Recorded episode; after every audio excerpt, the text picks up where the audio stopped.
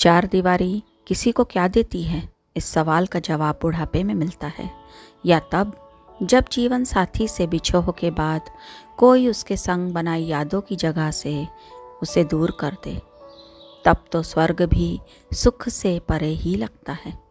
नमस्कार, मैं रूपा गुजराती आप सभी को कुछ सुनी कुछ अनसुनी कहानियों के सफ़र में लिए चलती हूँ। आज की कहानी का शीर्षक है सुकून जहाँ मिलता है। लेखक तरुण कुमार दागीच, वाचन रूपा गुजराती। मलिक बाबू को रिटायर हुए 5 साल हो चुके थे। बड़ा बेटा अशोक अहमदाबाद में और छोटा बेटा नरेश जयपुर में ही अपनी अपनी गृहस्थी बसाकर नौकरी कर रहे थे। मलिक बाबू अपनी धर्मपत्नी सुषमा और घर के नौकर हरिया के साथ हंसी खुशी जीवन व्यतीत कर रहे थे। नरेश का परिवार शनिवार शाम को आता और रविवार शाम को चला जाता। दोनों बेटे त्योहारों पर सपरिवार यहाँ आ जाया करते थे। साल में अपनी सुविधा के अनुसार मलिक बाबू और सुषमा भी बेटों के यहाँ पर महीना 1.5 महीना रह आते थे। एक रात सुषमा की तबीयत खराब हुई। मलिक बाबू ने अपने डॉक्टर मित्र को बुलाया। दवाइयाँ शुरू हो गईं। मलिक बाबू और हरिया बराबर सुषमा की देखभाल में लगे रहे। बुखार ऐसा चढ़ा कि टूटने का नाम ही नहीं ले रहा था। देर रात तक जगे मलिक बाबू की आंख लग गई। वे कुर्सी पर बैठे हुए सो गए। हरिया अपनी मालकिन के माथे पर गीली पट्टियां लगा रहा था। अचानक सुषमा खांसती हुई उठ बैठी और फिर उसकी देह ठंडी पड़ गई। हरिया ने मलिक बाबू को जगाया। सुषमा की नब्ज देखकर मलिक बाबू सुबकने लगे। सुषमा की मौत की खबर से बेटे और रिश्तेदार आए। सुषमा के जाने से घर में सूनापन छा गया था। अशोक, नरेश और घरवालों ने तय किया कि मलिक बाबू अब अपने किसी भी एक बेटे के साथ रहेंगे, क्योंकि इस समय उनका घर पर रहना ठीक न होगा। इस कारण छोटे भाई और हरिया को घर की जिम्मेदारी सौंपकर मलिक बाबू भारी मन से अशोक के साथ अहमदाबाद आ गए। अशोक ऑफिस चला जाता, पीछे बहू उन्हें खाना खिलाती, टीवी चालू कर देती, शाम को चाय के साथ बिस्किट रख देती। मलिक बाबू की सेवा करने में अशोक और शारदा कोई कमी नहीं छोड़ते थे, लेकिन मलिक बाबू जब एकांत में होते तो उनका मानसिक द्वंद्व बढ़ जाता था। हर बार वे अपने आप को नियंत्रित नहीं कर पाते थे। ऐसा होना उनकी नियति बन गया था। सुषमा की स्मृति उन्हें भाव विवल कर देती थी। इस तरह मलिक बाबू को अशोक के साथ रहते हुए 6 महीने बीत चुके थे। एक दिन रात में करीब 10:30-11 बजे मलिक बाबू को कुछ खाने की इच्छा हुई। वे दबे पांव रसोई में चले गए।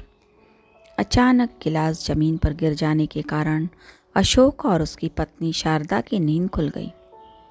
दोनों को रसोई में मलिक बाबू को देखकर संतोष हुआ। दोनों दरवाज़ा बंद करके सो गए। मलिक बाबू को यह अच्छा नहीं लगा, क्योंकि वे घर वालों की रात खराब करें। वे रसोई में क्यों गए? अशोक की बात तो कोई नहीं, लेकिन बहू शारदा ने क्या सोचा होगा? अपने आप से सवाल जवाब करते हुए मलिक बाबू बिस्तर पर लेट गए। पता नहीं कब उन्हें नींद आ गई।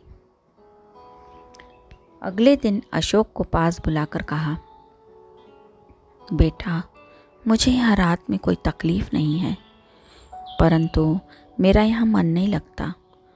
मुझे रात भर नींद नहीं आती, दिन में सिर भारी रहता है। क्या पता ऐसा क्यों हो रहा है? ठीक है पापा, मैं समझ रहा हूँ कि मम्मी के जाने के बाद आप अकेले से हो गए हैं। शरीर में भी कमज़ोरी दिखाई देती है। मैं कल ही डॉक्टर साहब को दिखाता हूँ। अशोक ने पिताजी के कंधे पर हाथ रखते हुए कहा। ठीक है बेटा, डॉक्टर साहब को दिखा देना। ऐसा है अशोक कि मेरा उस घर में सब कुछ है, जिसमें मैंने और सुषमा ने बड़े जतन से बनवाया था। मेरी और मेरे परिवार की सभी स्मृतियाँ वहीं हैं। उस घर से दूर रहकर मुझे ऐसा लगता है मानो मैं अधूरा सा हूँ। बुरा मत मानना, मैं अपने घर जाना चाहता हूँ। मलिक बाबू ने अपने मन की व्यथा व्यक्त की। लेकिन पापा, अशोक ने रुकते हुए कहा। लेकिन क्या बेटा, मैं अपने जीवन के उत्तरार्ध में अपने ठौर ठिकाने पर जाना चाहता हूँ। वहीं पर रहकर मुझे मानसिक शांति मिलेगी। मलिक बाबू की आंखें नम हो गई थी। पापा, कल डॉक्टर को दिखाता हूँ, आप चिंता मत करो, सब ठीक हो जाएगा, अशोक ने विनम्रता से कहा। इस बीच मलिक बाबू को अशोक के पास रहने के लिए नरेश और करीबी रिश्तेदारों ने फ़ोन पर खूब समझाया, लेकिन उनका मन नहीं बदला। अगले दिन अशोक मलिक बाबू को लेकर डॉक्टर के पास गया और सारी बात बताई। डॉक्टर ने नॉर्मल बताया और सलाह दी कि इनका जहां मन लगे वहीं रखना ठीक होगा। लगभग 2 सप्ताह बाद अशोक के दोस्त का फोन आया। समाचार सुनकर अशोक का मन मयूर नाच उठा। उसके और ऑफिस वालों के प्रयासों से अशोक का ट्रांसफ़र अपने शहर में हो गया था। उसने यह समाचार बाबूजी को सुनाया तो वे खुशी से झूम उठे। बाबूजी के बूढ़े मन को अशोक के घर ट्रांसफ़र होने से गहरा सुकून मिला। कुछ दिनों बाद अशोक और उसका परिवार मलिक बाबू के साथ घर लौट आया। अपने ठौर पर आकर मलिक बाबू को गहरा संतोष मिला।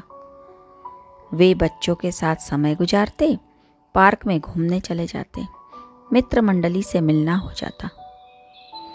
सुषमा की कमी उन्हें अखरती थी, लेकिन अपने लोगों के बीच अपने घर आकर मलिक बाबू के चेहरे पर अब जीने की उमंग दिखाई देने लगी थी।